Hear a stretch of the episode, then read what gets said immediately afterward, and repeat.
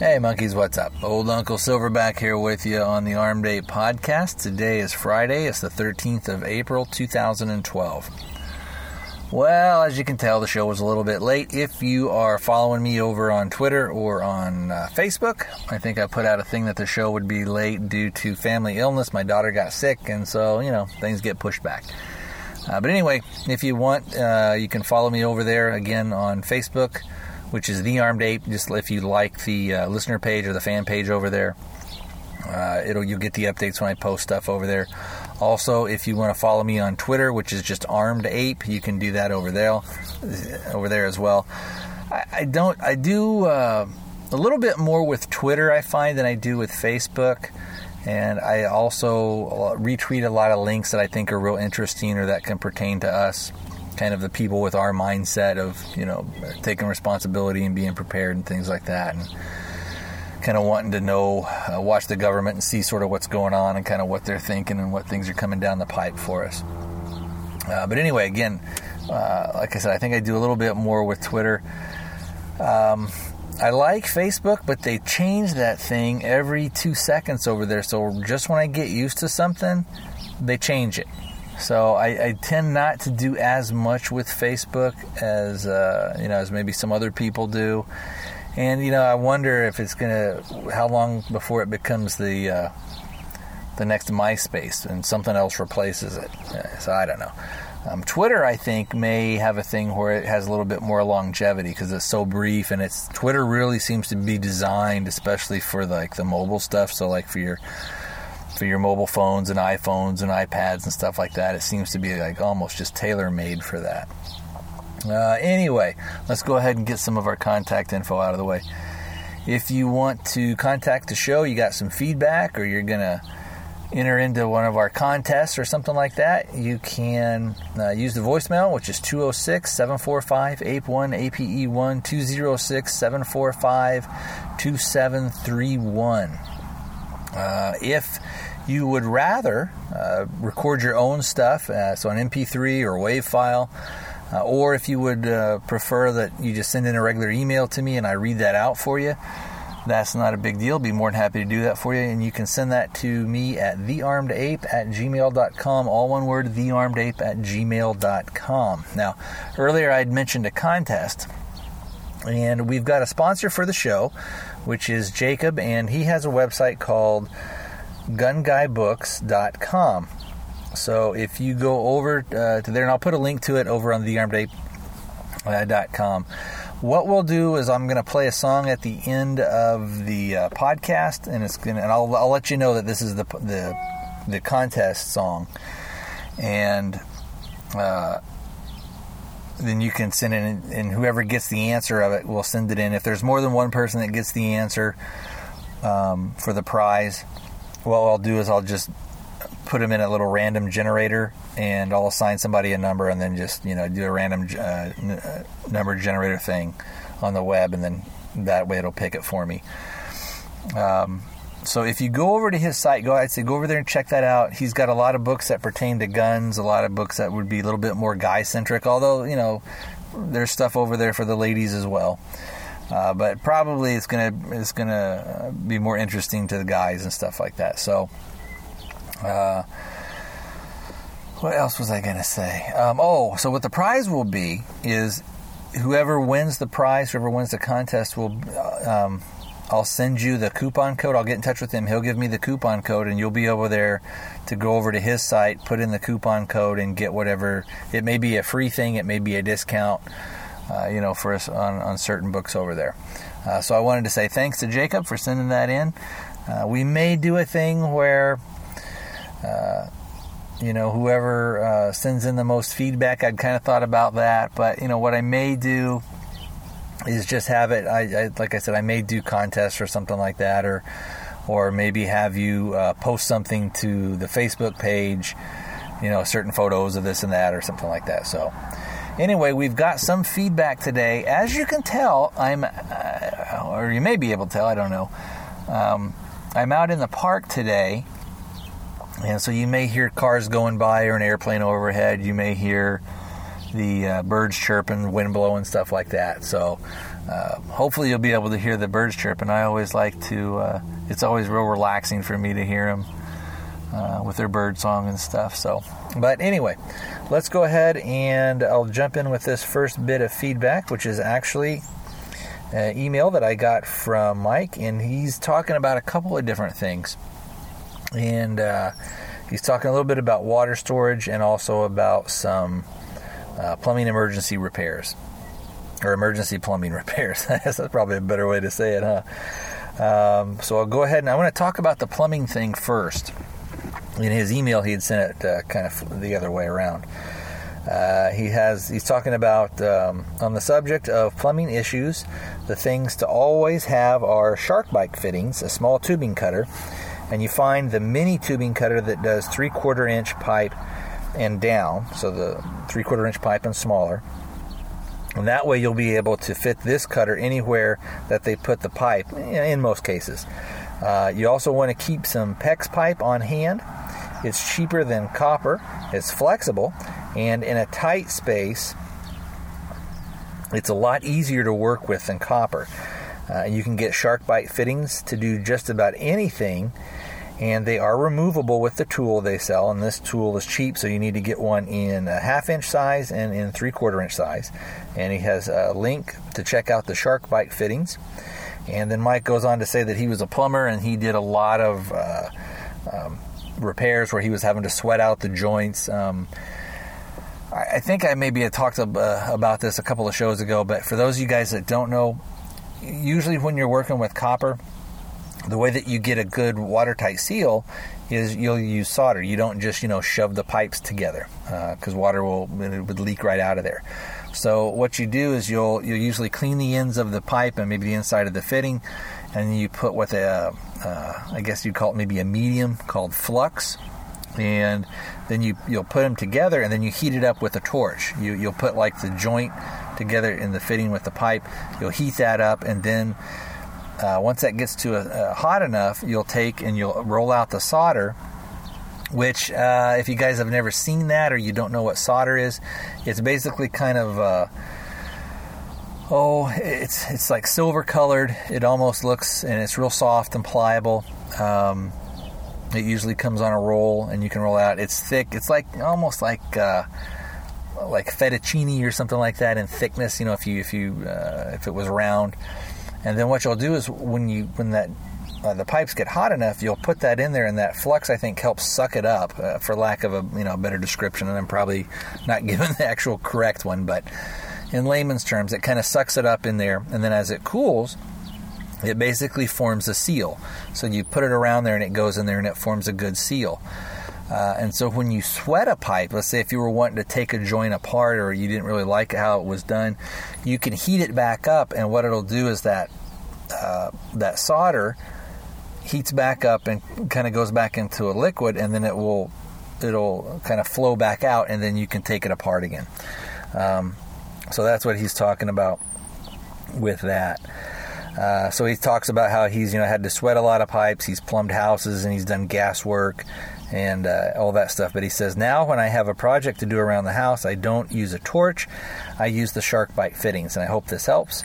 And he signs up Mike. And like I said, he's got another part that we're going to talk about here in a little bit. Now, I was in, I want to say I was in Lowe's, but it may have been Depot. I can't remember which place it was. And I saw these fittings, and they're very, very similar to what Mike is talking about with the SharkBite things, although these were called something like alligator jaws or alligator clamp or something like that. And the way that it worked was they were basically compression fittings, and it's real hard to describe kind of in an audio thing. You almost need to see how they work, but basically it's like a fitting type thing. And so what you can do is you can join copper to copper, you can join copper to PVC, you can join it to other stuff because it's a compression joint. So you'll put, let's say, tubing in one end, and then once you push it in, it kind of, for lack of a better word, it kind of bites down on that pipe or that tubing, and then it forms a seal. And on the other end, and then so you put that in on one end of the fitting, and it's kind of like, a little 2 or 3 inch tube looking thing, and it's got these compression fittings on the end of it. And on the other end, you put in the other material, so you can put in another copper pipe, or you could put in, flex tubing, PVC, whatever, and again it goes in, and then you can't pull it out because it's a compression fitting. Now he said that they were removable with the SharkBite, and it's the same thing that's with these alligator jaws, and I can't remember if that's the right name for them or not. But anyway, you have this tool, and what it does is it kind of, for lack of a better terms, it releases that compression fitting so you can take them off. So they would be really helpful for a temporary fix if you had a leak or you needed to divert something for a little bit, but you still wanted to keep water flowing. You could, maybe rig something up real easy with that. One of the things I was thinking about using it for is a while back, I think I told you, our washer and dryer kind of took a shit, and so I had to, replace those. And I have a swamp cooler, and I live out in Arizona. Maybe you guys are listening, maybe for the first time. So out here, of course, it gets super hot, and most of the time, the weather out here, it's very, very dry. So they always joke, it's a dry heat. So the way that an evaporative cooler, or sometimes they'll call them a swamp cooler, the way that they work is you run water to them, they go down over these pads, and then you've got basically a fan or a blower.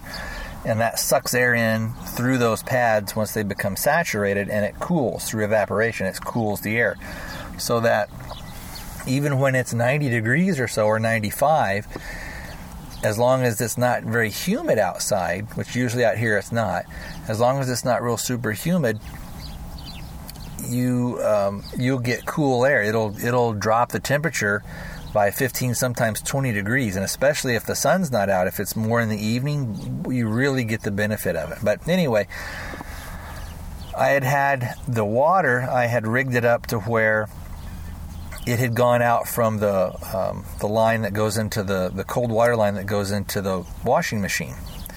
And I had that going out to the outside where the swamp cooler is. Well, when we had to get the new ones, the fittings never worked right, and I got them kind of sort of hooked back up, but it always kind of leaked and everything. So what I do, I do have a hose bib that I put out on the side of the house out where the swamp cooler is, so I'm going to need to run some line out there. But where I've got the hose bib is I ran it with PVC, so I needed something that was going to go from PVC to copper. Because I'm going to go above ground with the copper, and I'll just paint that to prove. One of this plumber guy that I know gave me kind of the tip on painting it if it's going to be above ground. So I'll go ahead and paint that line, but I needed to be able to have something that would be a good transition. And I was looking at those alligator jaws, and I was thinking, well, will this thing work or not? But again, I think, through Michael's recommendation, I definitely will give it I'll give it a shot and see how it does. One of the things, with a swamp cooler too is, again, depending on the climate, is that you can actually really reduce your summer cooling bills, especially out here in states like, Arizona, probably parts of Texas, parts of New Mexico, Nevada. All those places would benefit from that because it's just you don't usually have the humidity. Because all you're really running is like a little tiny water pump and I'm trying to remember what size motor we got, like a 3/4 horse electric motor to run that squirrel cage, which is your blower. And it can they'll pay for themselves in the summer, because what happens is it gives you an extra probably month and a half on each side when stuff starts getting hot. So before it gets real hot and you sort of have to go to your AC, it makes it to where you don't have to run that AC for a couple of months. So you can knock down your power bill by quite a bit. And especially out here, you know, it gets so hot in the summer that those 1 or 2 months or that little bit of extra time before you have to kick on the AC really helps quite a bit. Also, what's nice is even in the months where it's cooler out, and you're saying, well, it's cool enough outside, I wouldn't need the thing on anyway, I could just open up the windows and kind of let the breeze go through. Well, let's say if there's no breeze, it's cool, but there's not a lot of breeze and you kind of want to move the air through. You don't have to run the water. You can do it to where it's just the fan only. And so it'll bring in that outside cool air, and it will, and you can, what's nice about the way it works is you've got the an ingress, and that's going to come in, you know, from the swamp cooler, and then it works like basically on a pressure thing. And so as that air blows through, if you open up a window in a room, that becomes sort of the path of least resistance for the air to want to be pushed out or to be drawn out. And so it'll go through that room. So you can actually kind of spot cool different rooms depending on how you've got it set. You can, if you've got an attic access inside your house and it's just hot and you're just like, man, I just want to kind of exchange some of this air, blow that hot, or the air outside, the cool air outside, maybe through the house and then up into the attic. And then eventually you'll exchange that volume of air up in the attic, and it will again help reduce your cooling costs because you don't have that big mass of hot air that's stuck up in your roof.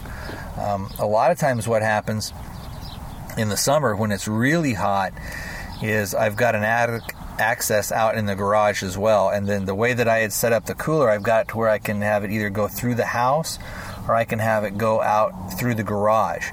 And what that does is during the summer, I can basically cool that attic off and kind of cool the garage down some. Now, when it's super hot, even, you know, when it's like 110 or 115 outside, you're not going to be using that cooler, the swamp cooler, too much.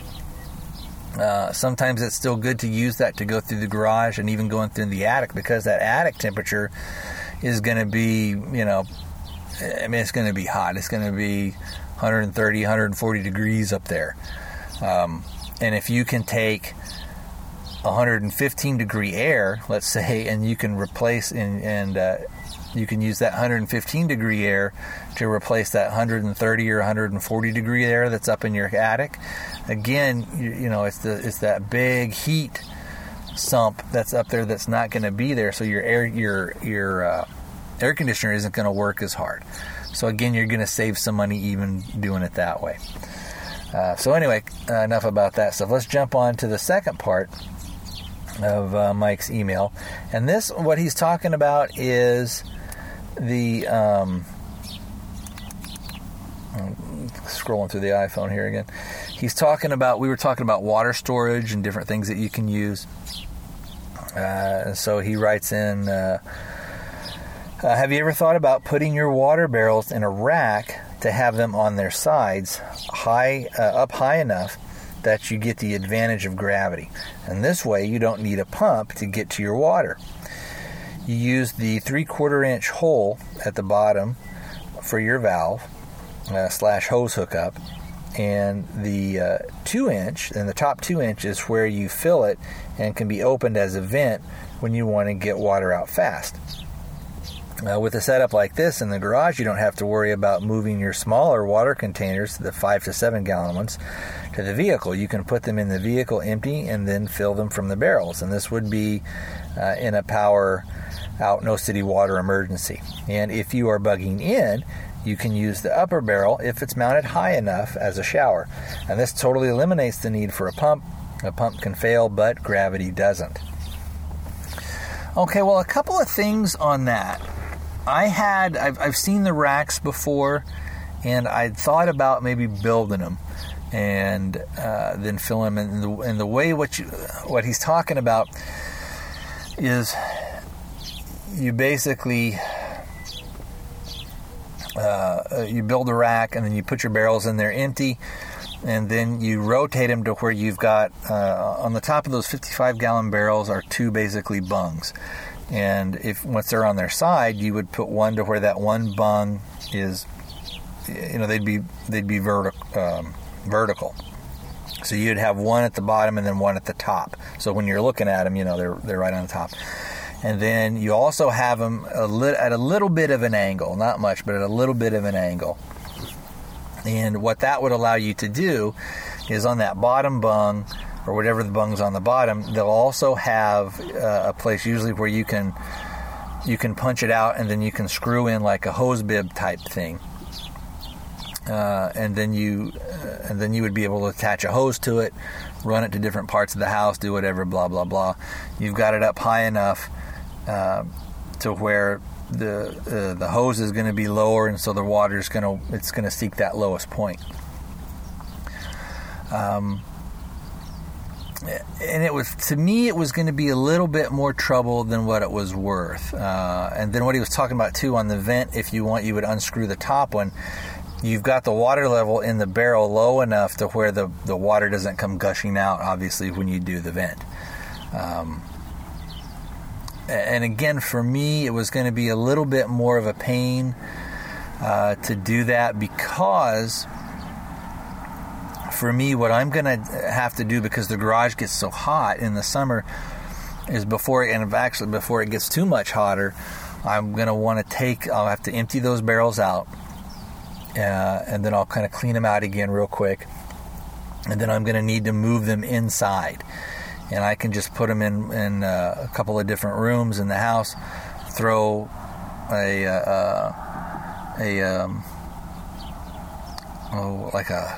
tablecloth over them to where it doesn't look too hideously bad. And then for the 3 or 4 months when it's super hot inside, and it would be super hot inside the garage, we can keep them at least, you know, somewhat climate controlled.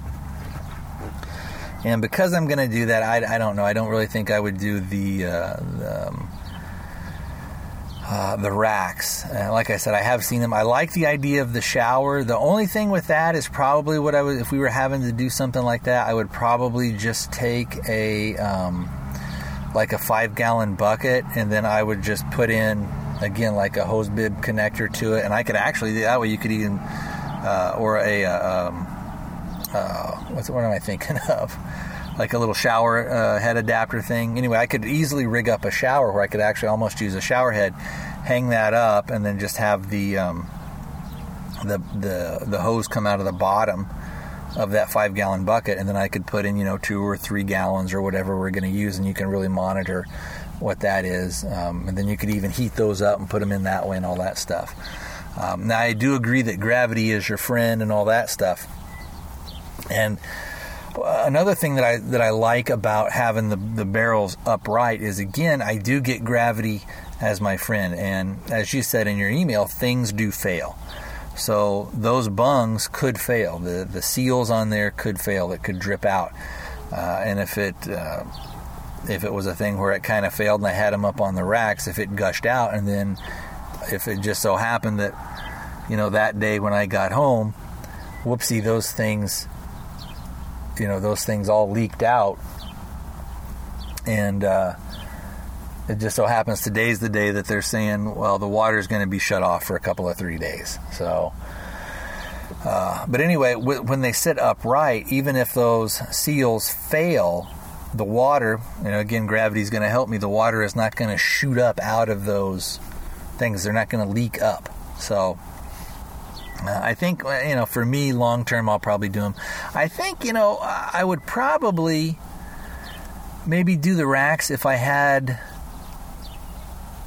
maybe a smaller size barrel. Maybe if I had a 30-gallon, or probably even maybe some of the 15s, I could maybe stack them up and do it that way. Now, I do like the idea about having if you were going to move your 5 to 7 gallon containers out.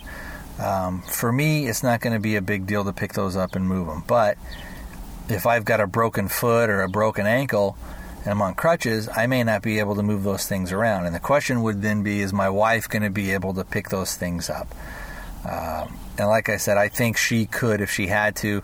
We've got a little floor dolly. I know she could pick them up and put them on there, wheel them out, and then get them into the car or the truck or whichever vehicle we're going to take to leave if we had to leave, which would be, oh, God, it'd be a horrible situation if that ever happened. But anyway, thanks, Michael, for sending those in. I appreciate it. I tell you what, you answered my question about that. If you know, is there a main difference between those shark bites and that, like I said, like I think they were called alligator jaws or alligator bite or something like that.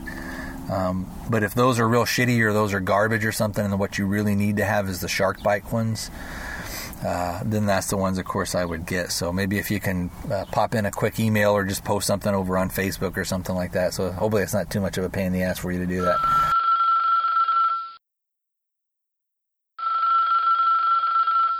Hey, Tony. Brad from West Michigan. Hey, I wanted to forward this review on to you and your listeners. It's about a product that I've known about for many years, but until recently, really didn't give it much thought or use.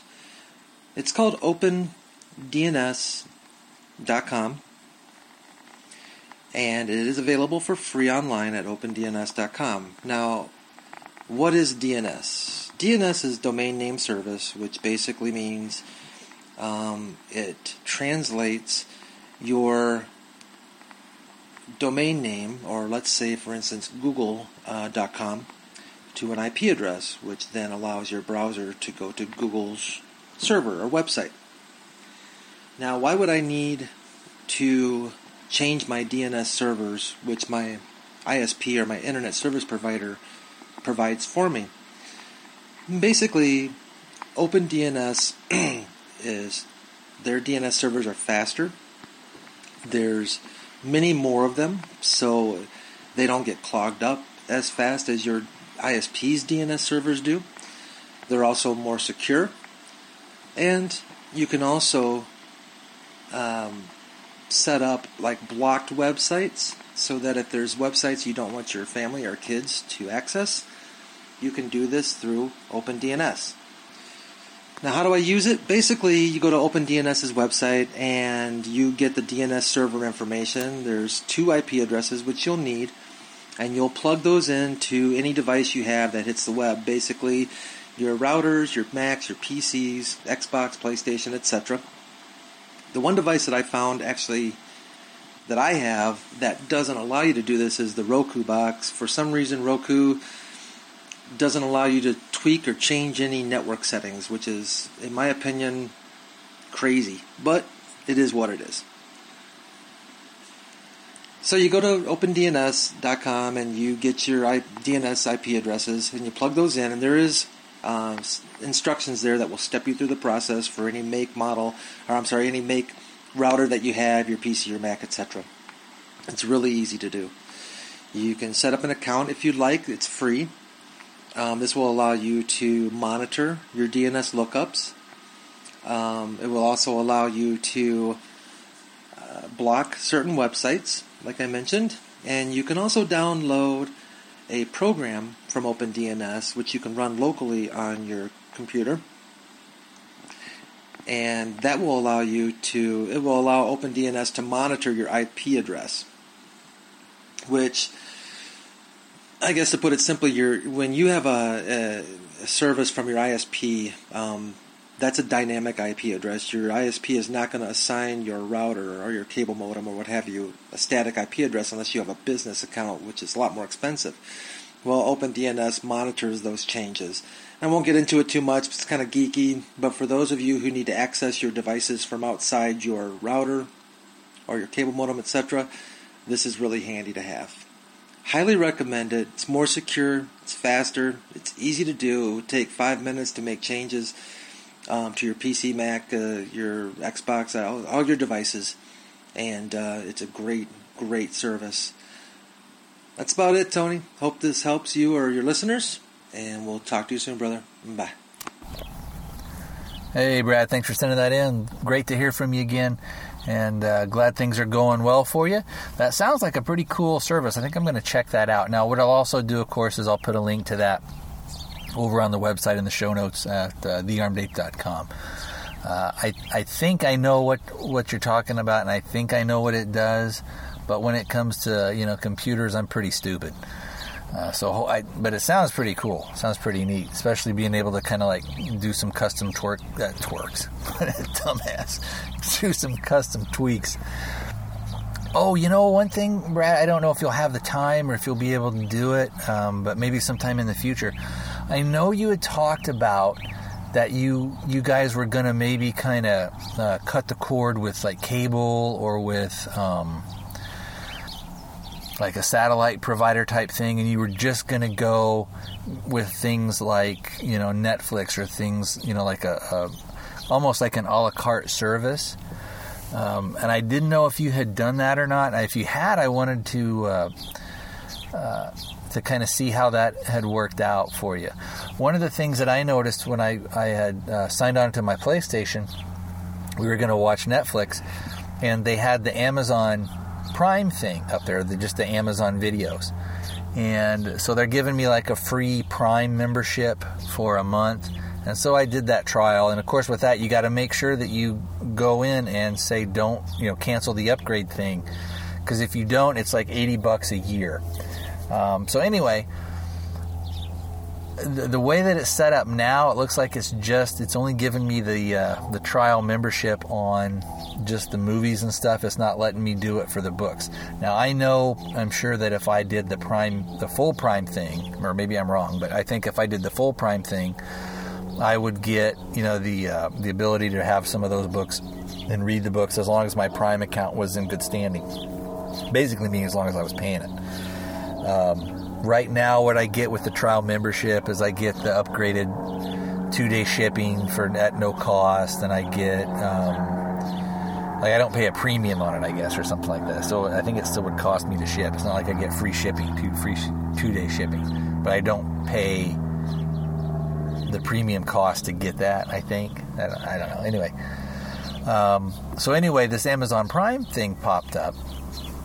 And I was looking at it, and I was thinking, you know, this wouldn't be too bad, because let's say if you were going to get a season of Dexter, or a show that my wife likes, and I like it pretty well too, which is a show called Nurse Jackie, but she really likes that show.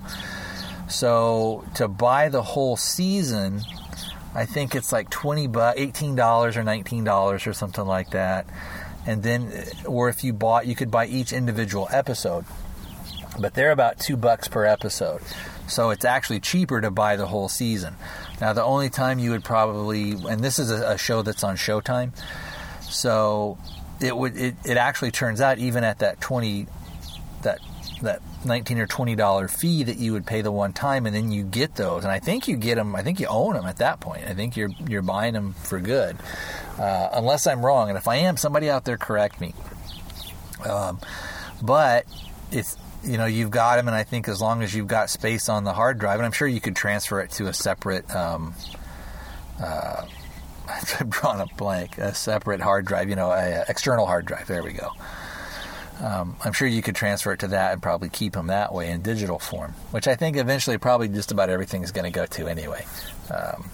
But anyway, it was still cheaper than paying, like, let's say that if I like, so on Showtime, let's say that if I like Dexter and I like Nurse Jackie, I can buy those things for, let's say, $40, $50.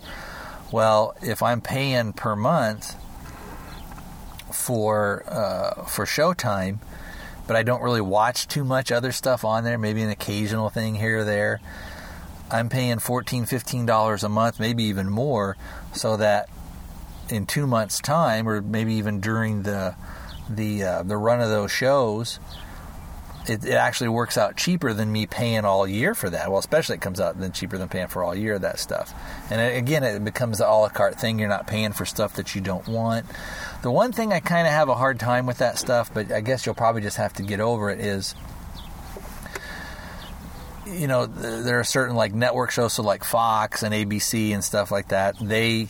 They're still charging a couple of bucks or $3 per episode. If it's a popular show, sometimes it's a little bit more.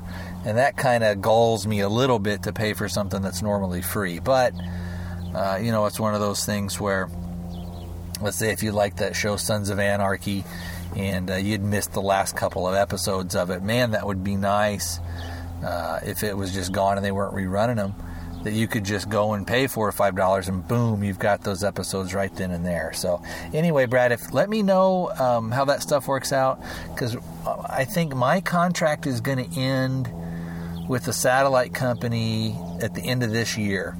I think I have to go the full year, so I've still got a ways to go. I've got about another 8 months left before it ends. And I think at that point, I'll either do one of two things. We'll either cancel cable altogether, and I will just buy a high-def antenna that I can get all my local stations, or I may just do the bare bones basic thing, and then I can just buy the stuff that I want a la carte, or maybe buy one or two channels a la carte, because they will let you do stuff like that. So let's say that if you really liked Outdoor Channel, you can pay $3, $4, or $5 a month for it or something. And if you like a lot of the shows on that particular thing, you can do it that way. Now, I would assume, let's say that if you liked FX and you liked AMC, or you liked and it wasn't part of that basic package, you could probably work a deal with whatever provider you've got. But I know I looked at those Roku boxes, and I think they're about $100. And again, I don't know, how much some of that stuff is going to be, or if it would work out for me long term. So let me know kind of what you think of that Roku box as well. Then, of course, again, only if you have time, and would like to do something like that. But I'd love to get your opinion on some of that stuff.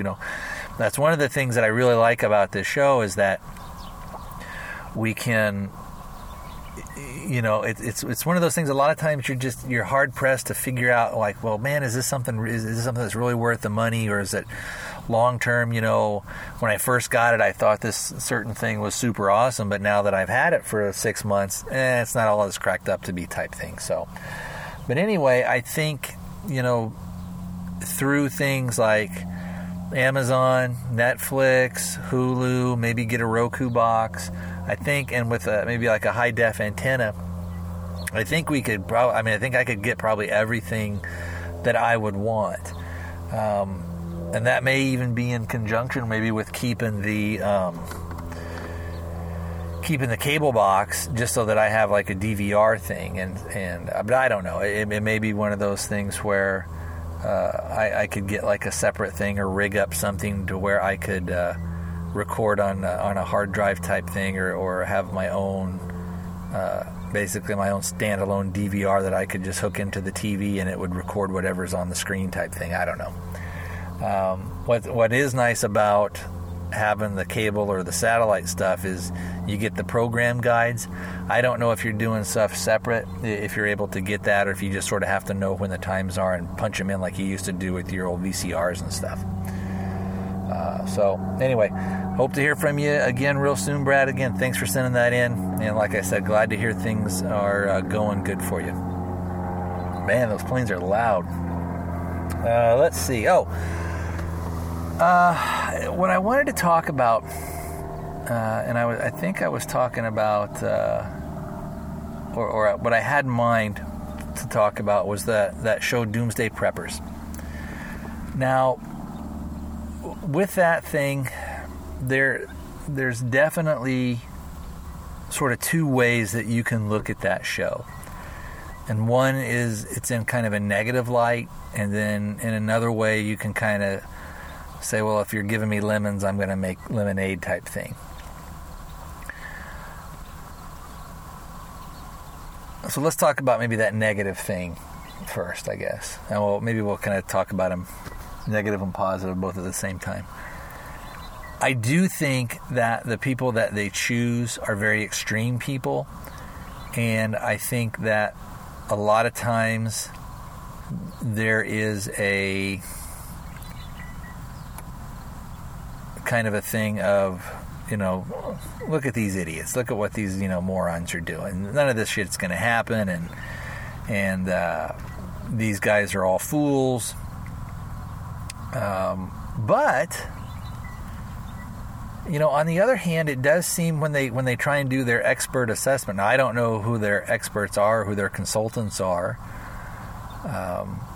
But if you've never seen the show, maybe I should describe it first, kind of how it happens is, what they do is they go around, and of course it's called Doomsday Preppers. It's just, I guess because you got to have a catchy title, you know, and you got to rope people in. And what they do is they find people that are preparing, that are putting things aside, and each person usually will have a very specific thing that they are concerned might happen. So one week they'll have a guy, and usually they do like three people or so on the show, at least always two. But they'll have one guy, maybe he fears that an economic collapse is coming and that there will be chaos and disorder, and so that's why he's putting things aside. They have another guy who fears that there's going to be an EMP, which is an electromagnetic pulse that's going to destroy the grid, and it will take a long, long time for the grid to come back.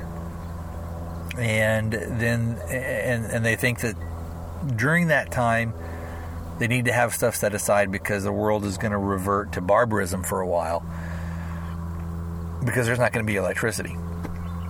And it's not just a matter of turning a switch back on or doing that, because a lot of the components will have been fried.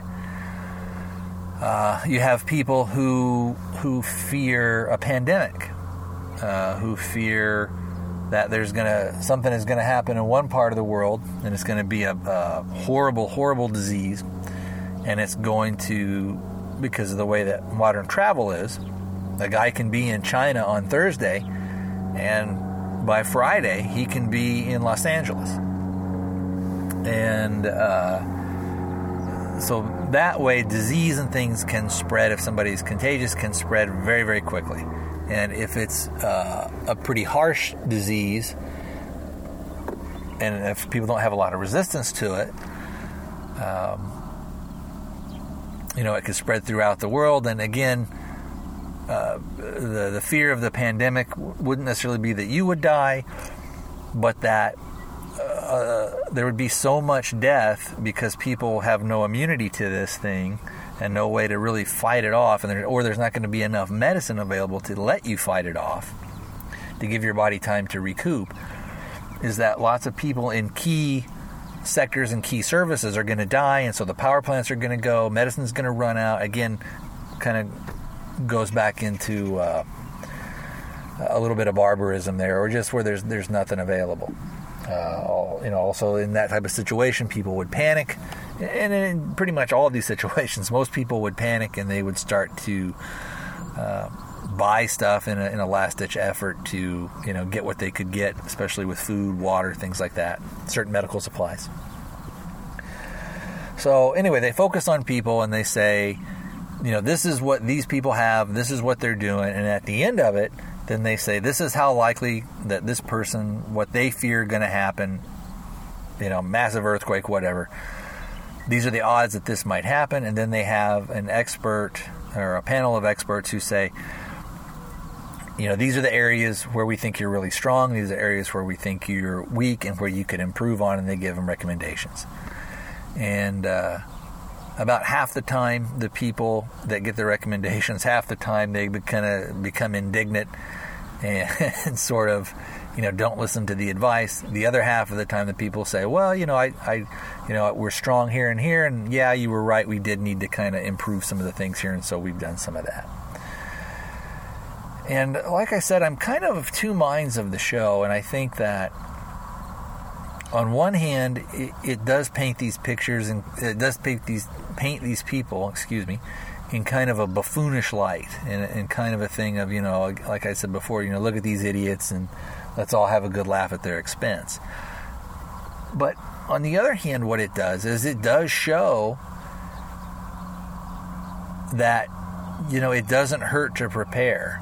And even if you were saying, you know what, you know, there may be a person that says, you know what, I don't really think there's going to be, you know, these giant solar flares, or I don't think there's going to be this, or I don't think there's going to be that. But, you know, maybe there would be a storm where I'm stuck in the house for a week, or maybe there's going to be a power outage for 3 or 4 days, because I kind of live in a rural area, and it may even be a week or two, because they're going to take care of the cities first. So in that way, it does at least give some, a little bit of awareness and stuff to it. I still like the show. I like watching it. You do get some good ideas from some of the people. From also, you also see some very unrealistic things that people, how they think things are going to go. And if it really came down to sort of that dog-eat-dog world, we can look back in history and see how that goes. Those that have prepared, farewell. And those that have not are at the mercy of those that have prepared. So it you know, most of you guys listening to this show, most of you are going to be firearms owners. You may not own, 35 guns or whatever, but you've got, a couple of firearms, and you've got them for self-protection. You've got them. Even if your primary use was, you like to go dove hunting or something, you can still use that 12-gauge shotgun, or that 20-gauge shotgun is a fantastic home defense weapon. But most of you guys already have firearms, and you know that the real purpose of firearms is not for hunting. The real purpose of firearms is to keep you alive in the event that you're attacked. It gives you an option that you're not otherwise going to have. If you're going to have to use harsh language with somebody or throw a stick at them, or some people will say, well, heck, I can pick up a butcher knife. Well, knives are contact weapons. You have to be touching close. You have to, and if you're not good with a knife, or if that guy is even if you're decent with it and you stab the dude a couple of times, if he's whacked out of his gourd on meth, and he's feeling no pain, he may not realize he's even been cut. And again, you have to be close. The thing about a firearm, especially a shotgun, you hit them, and especially with a shotgun, if you shoot them 2-3 times, I don't know very many people that are going to get up either from 1 or 2 slugs to the chest, or 1 or 2 rounds of double-out buckshot. If you've got, even if let's say you miss with half the pellets, and you pump 2 rounds into them, even if you missed with half of those pellets, let's say if you only got 4 of your pellets because the guy was moving, you kind of panicked a little bit when you pulled the trigger. And if you hit him twice, you're still talking about 8 to 10 pellets in that guy. That's basically like getting shot 8 to 10 times with a 9mm, and it's all at once. So when those things are hitting you, you're getting a lot of damage. You're getting a lot of energy that's dumping into that person, much more so than with the individual round striking somebody. There's a lot of, kind of a little bit on a tangent here, there's a lot of myths about shotguns, and most of you guys are aware of them and understand that you have to aim them. You don't just shoot them. I think one of the big myths about a 12 gauge, or even a 20 gauge, but especially with the 12 gauge, is the idea that you hit that guy once and they're just going to drop dead right then and there. Again, maybe not. Maybe if you, I would probably say, yeah, if I hit you dead center in the chest from about 7 to 10 yards away, and those pellets haven't really expanded all that much, you're probably not going to get up from that. Or if you do, you're probably going to, especially if I get you in the chest, you're going to bleed out. But if you were running across the room at me and I panic and I fire off a round, and like I said, maybe only 1 or 2 or of those pellets hit you, and they kind of hit the guy maybe off in the arm, or maybe one of them hits him in the head, but it glances off and it just so happens to, kind of trace around his skull. These are things that people don't seem to think about when they imagine these certain scenarios. If somebody broke into the house. But anyway, the thing that got me thinking about having the firearms is, and the show does a good a good job of. What they say is, look, you've got all this food, you've got all this water, you've got these gardens, you're growing food, you're doing this, you're doing that, you've got medicine, you've got supplies, but you've got no way to protect it. You've got no way to defend it. And there was one show that I saw where these people, and they were very liberal, but they were at least they weren't as so delusional that they thought if something bad happened that everybody would come together and hold hands and sing songs and everybody would share everything. They knew that we needed to put stuff aside. They knew that they needed to grow food. But they talked about how they did not want to have firearms. They were basically anti-gun. And one of the things that I found fascinating was they were an older couple, and then they also had a younger couple that was, I think they were friends with him. I don't think they were relations. I think they were just friends with him. And these four people were working together, and they were kind of all that same philosophy of, if everything goes kind of tits up, we'll, the four of us will come together and we'll be able to share food and this and that, and people will follow our example. And if some bad people do come through, we'll give them what we have, and hopefully they'll let us keep something. And they'll be overwhelmed by our generosity, and they basically won't bludgeon us to death with hammers.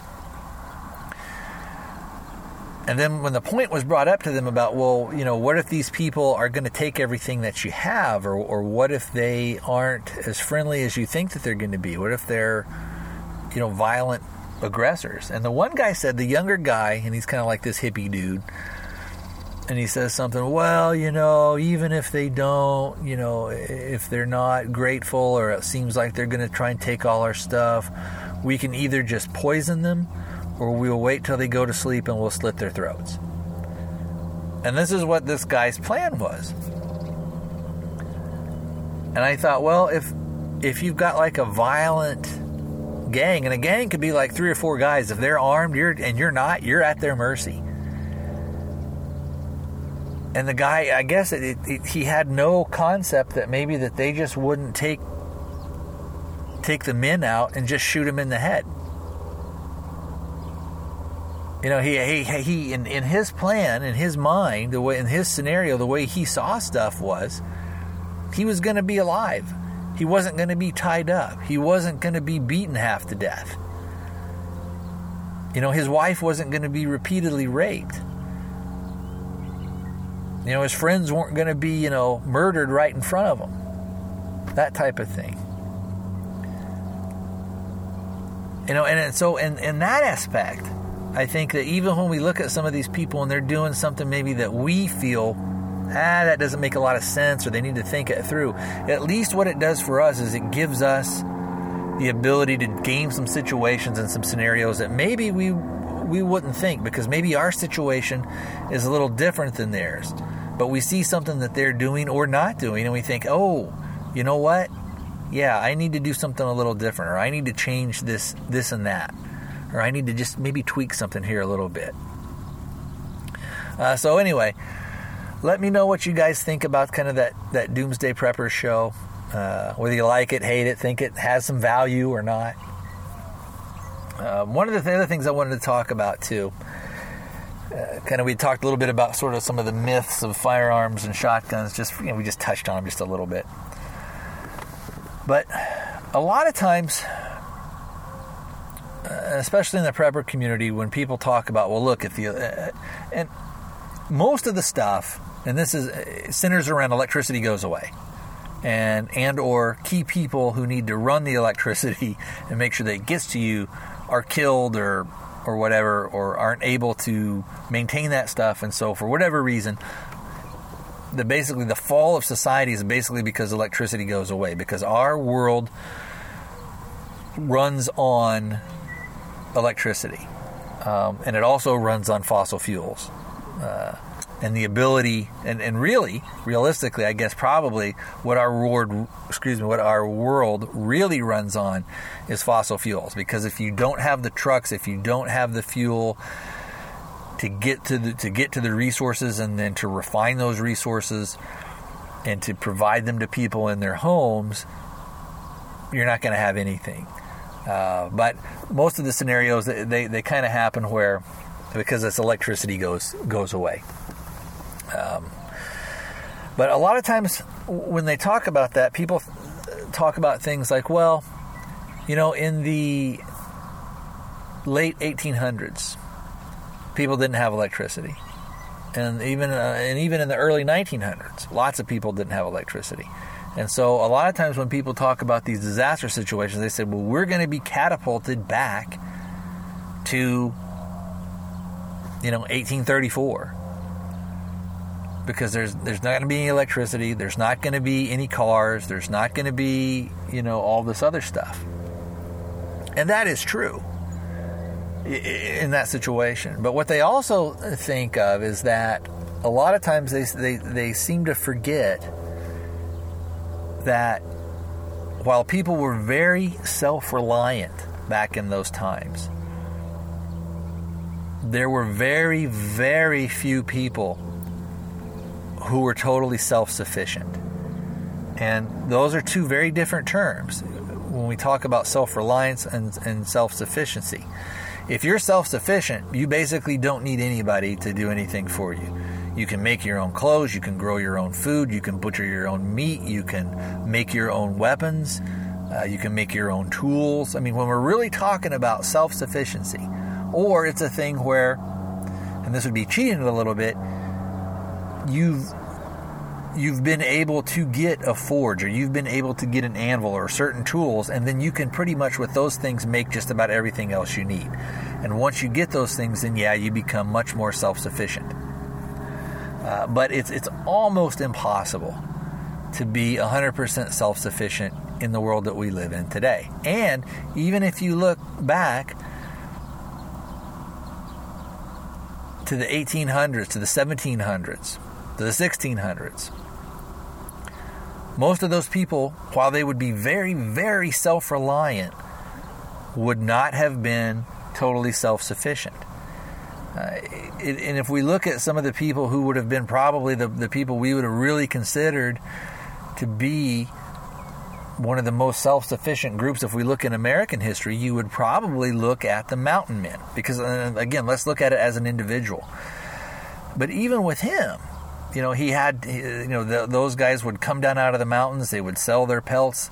They would use those to buy certain supplies and things like that they couldn't get, that they couldn't grow. And even if you look at certain big farmers and ranchers, those guys, if they were able on their ranch or on their farm to have enough crops, to grow enough food, to feed their livestock, to have enough livestock to feed themselves, they're not doing it by themselves. One guy and his family are not doing that. When it gets to be that big of an operation, you are depending on other people. So sometimes I think there is the myth of sort of self-sufficiency, and I think that gets confused with a little bit of self-reliance. I think you should try and make yourself as self-reliant as possible, meaning that if something breaks, if something, at least you have you might have an opportunity to fix it, or it's a thing where you say, you know what, this is beyond me. You sort of know your limits so that you don't end up maybe burning your house down because you thought you were smart enough to rewire it when you weren't. Or you said, you know what, this, like with me the other day with the water heater. I probably could have done it with help from one of my cousins, because he's guys, super smart and everything. But let me tell you, there was so much other crap that happened with that, with drywall and all this other junk, and it could have been done. But instead of it being done in 1 or 2 days, it would have been weeks. It would have been a huge pain in the ass to get all that stuff up and going and get it done properly. But again, sometimes that's what self-reliance can show you, is you can know, okay, well, it's time to call in the repairman. And kind of getting back with that a little bit, a lot of times you hear people, especially in the prepper community, everybody calls a repairman, everybody does this, everybody farms everything out.